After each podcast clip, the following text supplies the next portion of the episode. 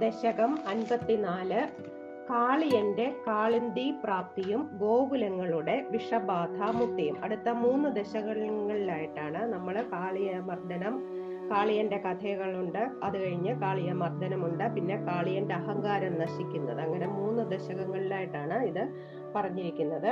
ഇതിൽ ആദ്യം തന്നെ ഇതിൽ രണ്ട് കഥകൾ അല്ലാതെ തന്നെ നമുക്ക് പറയാനുണ്ട്. ഓം നമോ ഭഗവതേ വാസുദേവായ ഓം ശ്രീകൃഷ്ണ പരമാത്മനെ നമ. ഓം. ഈ കാളിന്തിയിൽ മാത്രമേ കാളിയന് താമസിക്കാൻ പറ്റത്തുള്ളൂ. ഗരുഡന് കാളിന്തി നദിയിലേക്ക് മാത്രമേ വരാതിരിക്കാനും പറ്റത്തുള്ളൂ. അങ്ങനെ രണ്ട് കഥകളാണ് ഇതിന് ആമുഖമായിട്ട് വരുന്നത്. അതായത് പണ്ട് സൗ സൗഭരി എന്ന് പറയുന്ന ഒരു മഹർഷി ഉണ്ടായിരുന്നു. ആ മഹർഷി ഇത് കാട്ട് നമ്മുടെ ആശ്രമത്തിൽ ഇരുന്ന് കാട്ടിൽ നാട്ടിലോ എവിടെയെങ്കിലും ഇരുന്ന് തപസ് ചെയ്താൽ ഈ ആൾക്കാർ വന്ന് ഈ തപസ്സിന് എന്തെങ്കിലും ഭംഗം വരും എന്നുള്ള ഒരു തോന്നലിൽ ഈ മഹർഷി ഈ കാളിന്തി നദിയിൽ ജലത്തിൽ തപസ് ചെയ്തു എന്നാണ് പറയുന്നത്. അപ്പോൾ പക്ഷേ ജലത്തിൽ തപസ് ചെയ്തെങ്കിലും അദ്ദേഹത്തിന് ഇന്ദ്രിയ ഇതോ ആ, ഇത് ഇന്ദ്രിയ ആഗ്രഹം ഇന്ദ്രിയാഗ്രഹം എന്ന് പറഞ്ഞാൽ അദ്ദേഹത്തിന് അവിടെ ഉണ്ടായിരുന്ന ഈ മീനുകളോട് ഭയങ്കര സ്നേഹം തോന്നി പോലും. ആ മീനുകളെ സ്നേഹിച്ചിരുന്നത് കൊണ്ട് അദ്ദേഹം ഒരു ദിവസം ഈ ഗരുഡൻ വന്ന് ഒരു മീന് കൊത്തി കൊത്തിയപ്പോൾ ഈ സൗരഭ സൗരഭ മഹർഷിക്ക് സൗഭരി മഹർഷിക്ക് അത് അത്ര ഇഷ്ടപ്പെട്ടില്ല. അദ്ദേഹം ഉടനെ തന്നെ ഗരുഡനെ ശപിച്ചു. നീ ഇനി ഇവിടെ വന്നാൽ മരിച്ചു പോകും എന്ന് പറഞ്ഞു. അത് അങ്ങനെ ഇരിക്കട്ടെ ആ കഥ. അപ്പോൾ ഈ കാളിയന് കാളിയൻ എന്ന് പറയുന്നത് ഇവർ ഗരുഡനും കാളിയനും അമ്മയുടെ അമ്മ രണ്ടമ്മമാരും ചേച്ചിയും അനിയത്തിയുമാണ്. അത് നമുക്കറിയാവുന്ന ഒരു കഥയാണ്. അതായത് വിനതയും കദ്രുവും അവരുടെ മക്കളാണ്. വിനതയുടെ മകനാണ് ഗരുഡൻ കദ്രുവിന്റെ മകനാണ് കാളിയൻ. അപ്പോൾ ഇവർ രണ്ടുപേരും ഇച്ചിരി കുറച്ച് ശത്രുക്കളാണെന്ന് ഉണ്ട്. ശത്രുക്കൾ എന്ന് പറഞ്ഞാൽ അതായത് ഗരുഡന് എല്ലാ സർപ്പങ്ങളെയും കൊന്നു കഴിക്കുമായിരുന്നു. അപ്പോൾ ഇവർ ഈ കാളിയനും ഈ ഗരുഡനും കൂടെ ഒരു ഉടമ്പടി ഉണ്ടാക്കി ഓരോ ദിവസവും ഓരോരുത്തർ അവിടെ ചെല്ലുമെന്ന് അങ്ങനെ കഴിഞ്ഞപ്പോൾ പിന്നെ ഇവർ സർപ്പബലിയുടെ ഹവിസ് ഗരുഡന് കൊടുക്കണമെന്നായിരുന്നു. അതും കൊടു അത് കുറച്ചു കാലം കഴിഞ്ഞപ്പോൾ അതും ഈ കാളിയൻ കൊടുക്കാൻ സമ്മതിച്ചില്ല. അങ്ങനെ അവർ തമ്മിൽ വഴക്കായി. അപ്പോൾ ഗരുഡന് ഈ കാളിയനെ അടിച്ച് അവിടെ നിന്ന് ഓടിച്ചു. അപ്പൊ കാളിയന് നോക്കിയപ്പോൾ ആ ഗരുഡൻ ചെല്ലാത്ത സ്ഥലം എന്ന് പറയുന്നത് കാളിന്തി നദിയിലുള്ള ആ കയമാണ്. അതുകൊണ്ട് കാളിന്തി നദിയിൽ കാളിയൻ പോയി താമസിച്ചു. അപ്പോൾ ഇവന് ഭയങ്കര വിഷമാണ്. ആ വിഷം കൊണ്ട് അവിടെ മുഴുവൻ അങ്ങ് ഒരു ചെടികളോ പുല്ലുകളോ ഒന്നും ഉണ്ടായില്ല എന്നാണ് പറയുന്നത്. ഇനി നമുക്ക് നോക്കാം. ത്വൽസേവോത്ക സൗഭരിർനാമ പൂർവം കാളിന്യന്തർദാദ്വശാബ്ദം തപസ്യൻ മീനവ്രാതെ സ്നേഹവാൻ ഭോഗലോലെ താക്ഷ്യം സാക്ഷാത് ഐക്ഷദാഗ്രേ കഥാചിത്. ഈ കാളിന്തി ജലവാസിയും ഭയങ്കരനുമായ ആ കാളിയനെ ആ, കാളിയനെ അവിടെ നിന്ന് ഓടിക്കണമെന്ന് ഭഗവാന് തോന്നിയിട്ടുണ്ട്. അതുകൊണ്ടാണ് ഭഗവാന് ഇവിടെ വരുന്നത്. ഈ കാളന്തി നദിയിൽ വരുന്നത് എന്നാണ് പറയുന്നത്. അതാ ഇവർ ഈ ധേനുകത്തിന്റെ ധേനുകവധം കഴിഞ്ഞല്ലോ. കഴിഞ്ഞ ദശകത്തിൽ നമ്മൾ കണ്ടത്. അപ്പൊ ഇവർ വീട്ടിൽ ചെന്നപ്പോ ഈ കുട്ടികളെല്ലാം ഇതിങ്ങനെ പറഞ്ഞുകൊണ്ട് അടുത്ത ദിവസം പശുക്കളെ മേയ്ക്കാൻ രോഹിണി ബലരാമനെ വിട്ടില്ല. അപ്പൊ കൃഷ്ണനോടും പോകണ്ടെന്നൊക്കെ പറഞ്ഞു. പക്ഷെ കൃഷ്ണൻ അങ്ങ് പോയി എന്ന് പറയുന്നുണ്ട്. ഇനിയും അല്ലയോ കൃഷ്ണ പണ്ട് സൗഭരി എന്നൊരു മഹർഷി അങ്ങയെ സേവിക്കുന്നതിൽ തൽപരനായി കാളിന്തി നദിയിൽ പന്ത്രണ്ട് വർഷം അതിഘോരമായ തപസ് ചെയ്തു. കളിയാടിക്കൊണ്ടിരുന്ന മത്സ്യങ്ങളിൽ അദ്ദേഹം വളരെ പ്രീതനായി. ഒരു ദിവസം തന്റെ മുൻപിൽ പ്രത്യക്ഷനായ ഗരുഡനെ അദ്ദേഹം കണ്ടു എന്നാണ് ഈ ശ്ലോകത്തിന്റെ ഒരു സാമാന്യാർത്ഥം. പൂർവം സൗഭരി നാമ ത്വൽ പണ്ട് സൗഭരി എന്ന മഹർഷി ഭഗവത് സേവനത്തിൽ ഭഗവത് സേവയിൽ തൽപരനായി തപസ് ചെയ്യാൻ ആഗ്രഹിച്ച് കാളിന്ത്യന്ത കാളിന്തി ജനത്തിനുള്ളിൽ ദ്വാദശാബ്ദം തപസ്യൻ പന്ത്രണ്ട് കൊല്ലം തപസ് ചെയ്തു. ഭോഗലോലെ മീനവ്രാതെ സ്നേഹവാൻ. ആ ചുറ്റും ഇങ്ങനെ കളിച്ച് രസിച്ച് നടക്കുന്ന ആ മത്സ്യങ്ങളോട് വളരെ ഇഷ്ട സ്നേഹമുള്ളവനായി. കഥാചിത് ഒരു ദിവസം അഗ്രേ താക്ഷ്യം സാക്ഷാത് ഒരു ദിവസം താർഷ്യൻ ഗരുഡനാണ്. തന്റെ മുൻപിൽ ഈ ഗരുഡൻ വരുന്നത് കണ്ടു.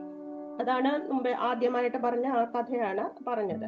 ഈ കാട്ടിലോ നാട്ടിലോ തപസ് ചെയ്താൽ ലൗകികമായിട്ടുള്ള അവരുടെ സാമീപ്യം വരും. അതുകൊണ്ട് തപസ് നഷ്ടപ്പെട്ടാലോ എന്ന് ഭയന്ന് സൗഭരി വെള്ളത്തിൽ തപസ് ചെയ്തു. പക്ഷേ അവിടെ ആ മത്സ്യങ്ങളോട് സ്നേഹബന്ധമുണ്ടായി. ഇതിൽ നിന്ന് ഇതിൽ നിന്ന് നമുക്ക് ഭട്ടതിരിപ്പാട് പറയുന്നതാണ് ഇതിൽ നിന്ന് മനസ്സാണ് ബന്ധകാരണത്തിന് ബന്ധകാരണം. എന്ന് വ്യക്തമാകുകയാണ്. ഭാഗവതത്തിൽ മുഴുവൻ അതാണ് പറയുന്നത്. നമ്മുടെ മനസ്സാണ് മനസ്സിലാണ് ഈ ബന്ധങ്ങൾ ഉണ്ടാകുന്നത്. മനസ്സ് ശുദ്ധമായാൽ നമുക്ക് ബന്ധമോക്ഷം സംഭവിക്കും എന്നാണ് പറയുന്നത്. ഇനിയും ഗരുഡൻ എന്താണ് ചെയ്തതെന്നാണ്. ത്വദ്വാഹം തം സക്ഷുധം മീനം കഞ്ചിത് ജക്ഷതം ലക്ഷയൻ സ തപ്തശ്ചിത്തെ ശബ്ദവാനത്ര ചേത്വം ജന്തൂൻ ഭോക്ത ജീവിതം ചാവിമോക്ത വിമോക്താം അപ്പോൾ ഈ ഭഗവാൻ ഗരുഡൻ എന്ന് പറയുന്നത് മഹാവിഷ്ണുവിന്റെ വാഹനമാണ്. ആ ഭഗവാന്റെ വാഹനമായ ആ ഗരുഡൻ വിശപ്പുണ്ടായിരുന്നു ആ ഗരുഡന് നല്ലതുപോലെ. അതുകൊണ്ട് അവിടെ നിന്നൊരു മത്സ്യത്തിനെ പിടിച്ച് ഭക്ഷിച്ചു. അത് കണ്ട് ആ മഹർഷിയുടെ മനസ്സ് വളരെ ദുഃഖിച്ചു അത്രേ.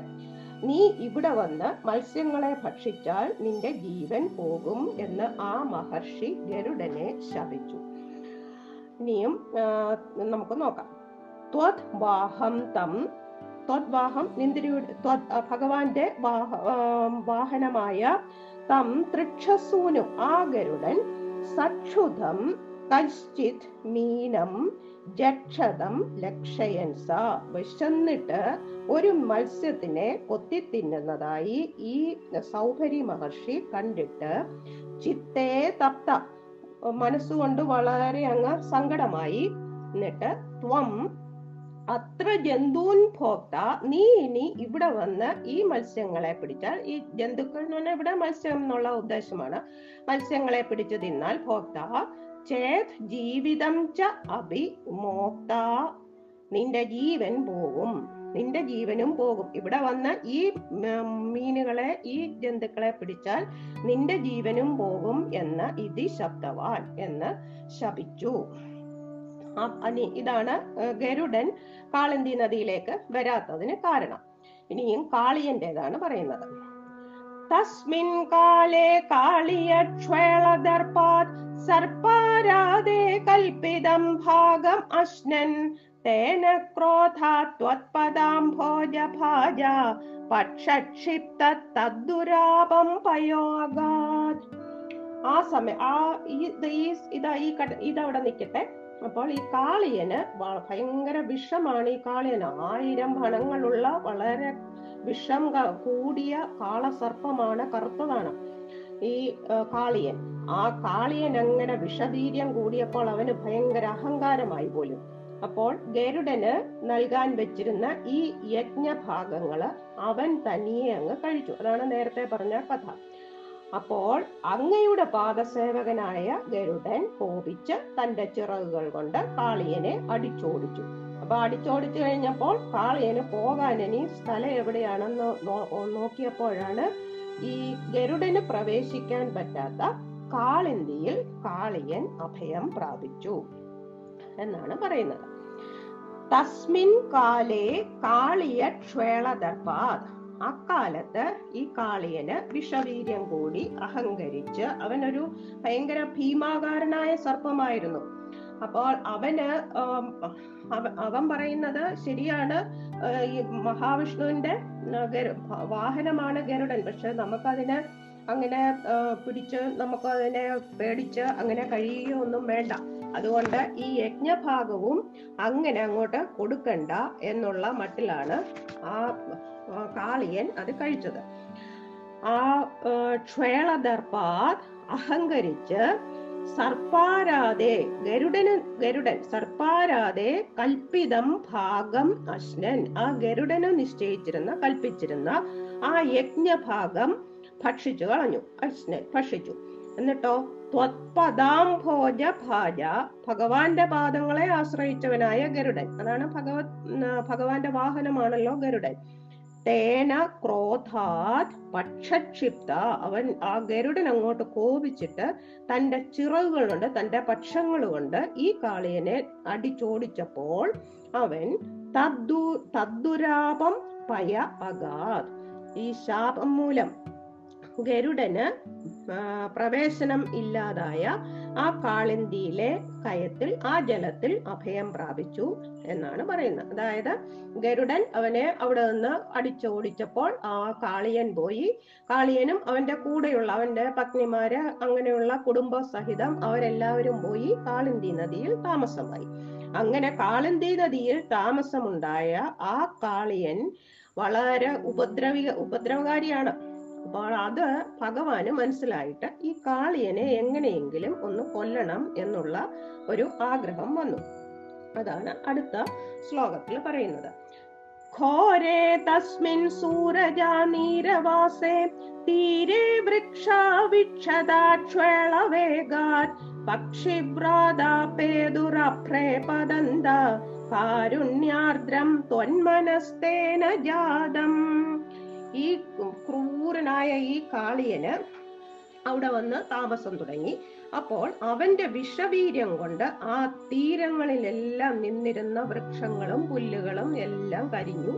ആകാശത്തൂടെ പറന്നു പോകുന്ന പറവകൾ പോലും കരിഞ്ഞു താഴെ വീണു എന്നാണ് പറയുന്നത്. അത് കണ്ടപ്പോൾ ഭഗവാന്റെ മനസ്സ് വളരെ കരുണാർദ്രമായി. അങ്ങ് അലിഞ്ഞുപോയി. എങ്ങനെങ്കിലും ഇവനെ ഇവിടെ നിന്ന് ഓടിച്ച് ഈ രക്ഷ- ഈ പക്ഷികളെയും മറ്റുള്ള ജന്തുക്കളെയും ഒക്കെ രക്ഷിക്കണം എന്ന് വിചാരിച്ചു. ഘോരേ തസ്മിൻ സൂരജാ നീരവാസേ. ആ ക്രൂരനായ ആ ഘോരൻ ഭയങ്കരനായ ആ കാളിയൻ കാളിന്തിയിലെ സൂരജാ നീരവാസേ. ആ കാളിന്തിയിലെ കാളിന്തിയിലെ വെള്ളത്തിൽ താമസമാക്കിയപ്പോൾ കാളിന്തിയിൽ താമസമാക്കിയപ്പോൾ ക്ഷേളവേഗാത് അവന്റെ വിഷത്തിന്റെ വീര്യം കൊണ്ട് തീരെ വൃക്ഷ വിക്ഷത ആ തീരത്തിലുള്ള മരങ്ങൾ എല്ലാം കരിഞ്ഞുപോയി. അപ്രേപദന്ത ആകാശത്തിൽ പറക്കുന്ന പക്ഷി ഭ്രാതാപേതു ആ പറവകൾ പോലും ചത്തു വീണു തേന ത്വന്മന കാരുണ്യാർദ്രം ജാതം അത് കണ്ട് ഭഗവാന്റെ ഹൃദയം അലിഞ്ഞുപോയി. അപ്പോൾ ആ കരുണാർ ആ കാരുണ്യം കൊണ്ട് ഭഗവാന് ഈ കാളിയനെ അവിടെ നിന്ന് മാറ്റാനുള്ള ഒരു പദ്ധതി തയ്യാറാക്കുകയാണ്. അതാണ് അടുത്ത ശ്ലോകത്തിൽ. കാലേ തസ്മിന്നേകദാ കഥാസീരപാണിം മുക്തോയാദേയാമുനം കാനനാന്തം ത്വയ്യുദ്ധാമഗ്രീഷ്മ ഭീഷ്മോഷ്മ തപ്ത ഗോ ഗോപാല വ്യാപിബൻ ക്ഷേളതോയം അന്ന് അത് മനസ്സിലൊക്കെ തീരുമാനിച്ചു വെച്ചപ്പോൾ അതായത് ഈ ധൈനികാസുരവധം കഴിഞ്ഞിട്ടുള്ള ഒരു ദിവസം അപ്പൊ നേരത്തെ ഭാഗവത്തിൽ പറയുന്നുണ്ട് രോഹിണിയും കൃഷ്ണ യശോദയൊക്കെ ഇവരെ വിടത്തില്ലെന്നൊക്കെ പറയും. ബലരാമനെ വിട്ടില്ല പോയില്ല. പക്ഷെ കൃഷ്ണൻ പോവുകയാണ്. അങ്ങ് ബലരാമനെ കൂടാതെ യമുനാ തീരത്തുള്ള വനപ്രദേശത്തേക്ക് പോയി. അപ്പോൾ നല്ല വേനൽ നല്ല ചൂടാണ് നല്ല വേനലാണെന്ന് നമ്മൾ കഴിഞ്ഞ രണ്ടു ദിവസങ്ങളിലായിട്ട് കാണുന്നുണ്ട്. അങ്ങനെയുള്ള ആ വേനലിൽ ഇവരെല്ലാം ചൂടുകൊണ്ട് ദാഹിച്ചാകെ വലഞ്ഞു. അപ്പൊ ഈ ഗോക്കളും ഗോപബാലന്മാരും ഈ ഇവർക്കറിയത്തില്ല ഈ കാളന്തിയിൽ വിഷമുണ്ടോ ഇല്ലയോ എന്നൊന്നും. അവരവിടെ പോയി ഈ ജലം കുടിച്ചു ഗോക്കളും ഗോപബാലന്മാരും എന്നാണ് പറയുന്നത്. തസ്മിൻ കാലെ അന്നൊരിക്കൽ ഏകദാ ത്വയി സീരപാണിം മുക്വ ഏകതാ തനിയെ ഭഗവാൻ തനിയെ ഏകദാത്വേ ഭഗവാൻ തനിയെ സീരപാണി ബലരാമൻ ബലരാമനെ കൂടാതെ സീരപാണിയും മുക്വ യാമുനം കാനനാന്തം യാതെ യമുനാ തീരത്തുള്ള ആ കാട്ടിൽ കൂടി അങ്ങനെ സഞ്ചരിക്കുമ്പോൾ ഉദ്ദാമ ഗ്രീഷ്മ ഭീഷ്മോഷ്മ തപ്ത ഭയങ്കര ചൂടാണ് ഗ്രീഷ്മകാലം വേനലാണ്. ആ അങ്ങനെയുള്ള ഭയങ്കരമായ ചൂട് വന്നപ്പോൾ അവരെല്ലാം അങ്ങ് ഊഷ്മ ഭയങ്കര ചൂട് വന്ന് അവർക്കൊക്കെ അങ്ങ് അവരെല്ലാം തപ്ത അവർക്കൊക്കെ അങ്ങ് വിശന്ന് വിശ ദാഹിച്ചു വലഞ്ഞു. ദാഹിച്ചു വലഞ്ഞിട്ട് ആരാ? ഗോ ഗോപാല. ഗോ എന്ന് പറഞ്ഞാൽ ഗോക്കൾ ഗോപാല ഗോപാലന്മാര്. അങ്ങനെ ആ പശുക്കളും ആ ഗോപാല കുട്ടികളും ശ്വേളദോയം വ്യാപിപൻ വിഷം കലർന്ന ആ കാളന്തിയിലെ വെള്ളം മതിയാവോളം കുടിച്ചു. എല്ലാരും അങ്ങ് ദാഹിച്ചു ചൂടുകൊണ്ട് ദാഹിച്ചിരിക്കുകയായിരുന്നു. അപ്പോൾ ഇവരെല്ലാവരും ആ വെള്ളം അങ്ങ് കുടിച്ചു. പശുക്കളും ഗോപാലന്മാരും. അപ്പോൾ എന്തു സംഭവിച്ചു എന്നാണ് പറയുന്നത്. നശ്യജീവാൻ വിച്യുതാൻ ശ്മാതളേതാൻ വിശ്വാൻ പശ്യന്നച്യുതത്വം ദയാർദ്ര. ഉപാന്തം ജീവയാമാസിധദ്രാക് പീയൂഷാംഭോ വർഷിഭി ശ്രീ കടാക്ഷേ അല്ലയോ അച്യുത അവരെല്ലാവരും ജീവൻ വെടിഞ്ഞ് നിലത്തു വീഴുന്നത് കണ്ട് ദയാർദ്രനായ അങ്ങ് അവയു അവരുടെ എല്ലാം അടുത്തെത്തി അമൃത ജലധാര ചൊരിയുന്ന അങ്ങയുടെ കടാക്ഷങ്ങളാൽ അവർക്ക് വീണ്ടും ജീവൻ നൽകി.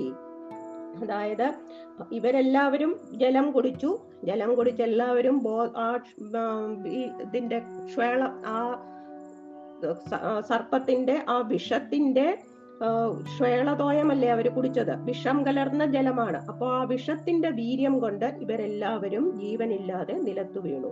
ഹേ അച്യുത അല്ലയോ അച്യുത ചുതിയില്ലാത്തവനെ ത്വം നശ്യ ജീവാൻ താൻ വിശ്വാൻ ഭഗവാൻ അവിടുന്ന് അവരെ എല്ലാം നശ്യജീവാൻ അവരുടെ എല്ലാം ജീവൻ പോയി. നശ്യജീവാൻ താൻ വിശ്വാൻ ഷ്മാതലേ വിച്യുതാൻ പശ്യൻ.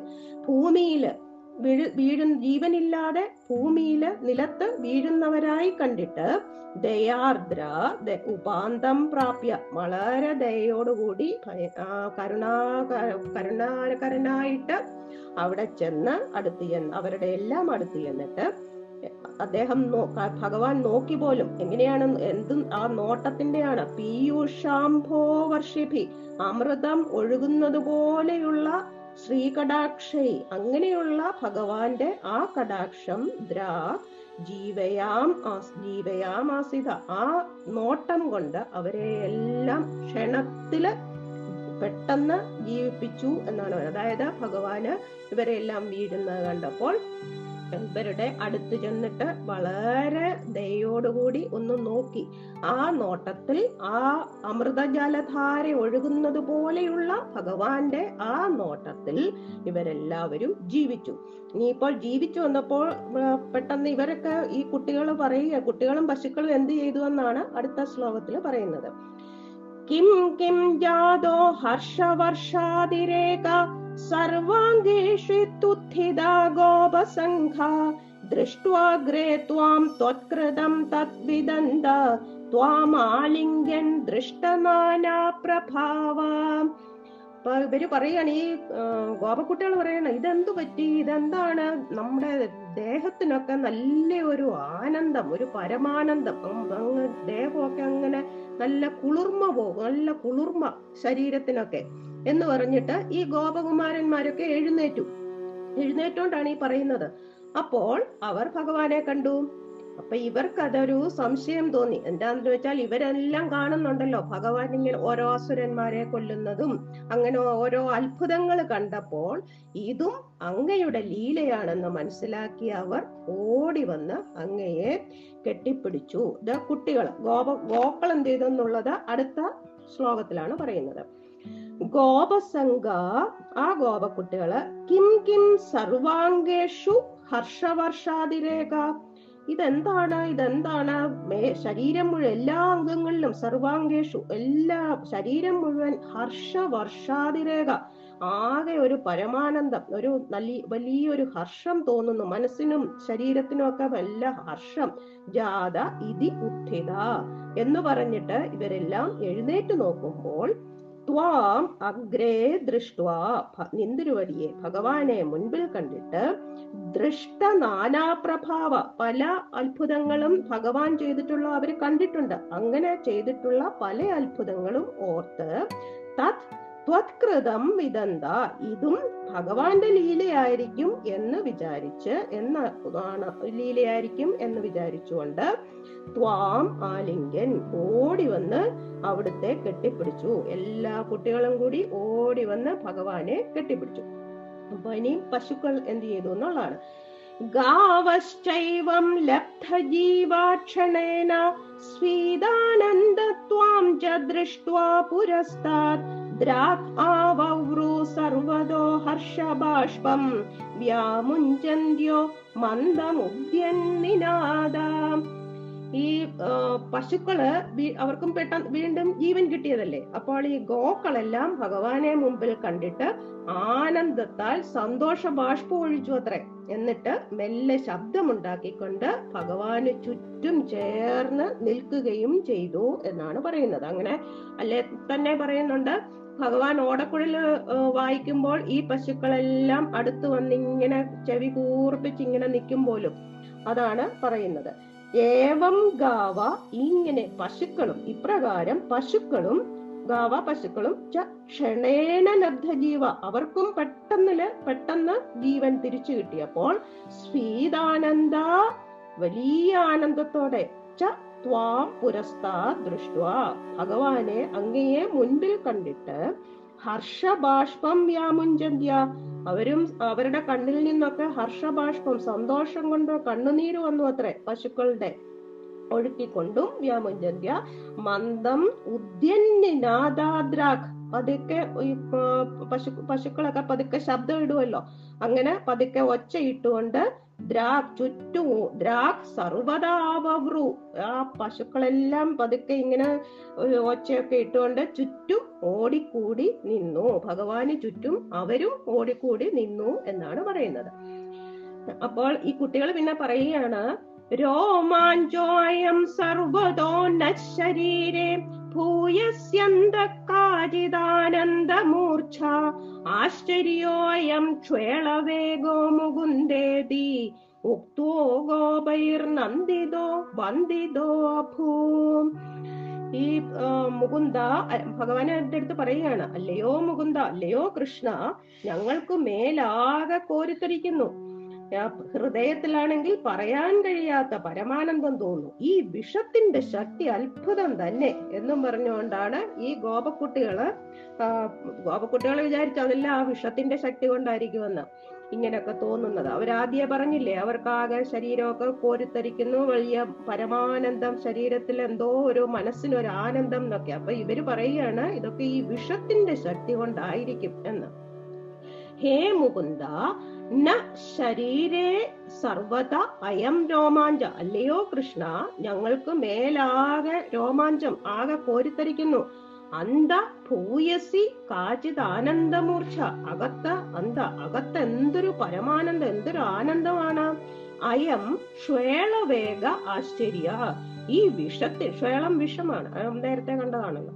ഈ വിഷത്തിന്റെ ശക്തി ഭയങ്കര അത്ഭുതം തന്നെയാണ്. എന്ന് കൃഷ്ണനോട് ഇവർ പറയുകയാണ് ഇതി ഗോപൈ ഉക്വ എന്ന് പറഞ്ഞുകൊണ്ട് ഈ കൂട്ടുകാരായ ഗോപന്മാർ എന്ത് ചെയ്തു? നന്ദിത ഭഗവാനെ അഭിനന്ദിക്കുകയും വന്ദിത കൈ വണങ്ങുകയും ചെയ്തു. നന്ദിത വന്ദിത അഭോ. അങ്ങനെ ഇങ്ങനെല്ലാം പറഞ്ഞുകൊണ്ട് കൃഷ്ണനെ കൂട്ടുകാര് വണങ്ങി അഭിനന്ദിച്ചു. ഞങ്ങൾ ഏതായാലും രക്ഷപ്പെടുത്തിയല്ലോ എന്നൊക്കെ പറഞ്ഞ് അവർ അഭിനന്ദിക്കുകയും ചെയ്തു. ഇനിയും ഭട്ടതിരിപ്പാട് പറയുന്നു നോക്കൂ എന്താണെന്ന്. ഏവം ഭക്താൻ മുക്തജീവാനപി ത്വം മുക്താപാംഗൈരസ്തരോഗാൻ തനോഷി.